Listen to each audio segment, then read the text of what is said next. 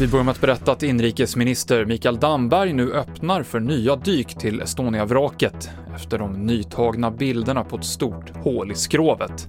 Enligt Damberg är bilderna anmärkningsvärda och måste utredas. Från regeringens sida så är vi helt inne på att vi måste få klarhet i vad som orsakade det här hålet och det arbetet är redan igångsatt med de tre kommissionerna.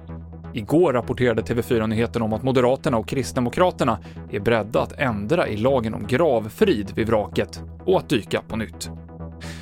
Fack och arbetsgivare kommer att återuppta LAS-förhandlingarna imorgon.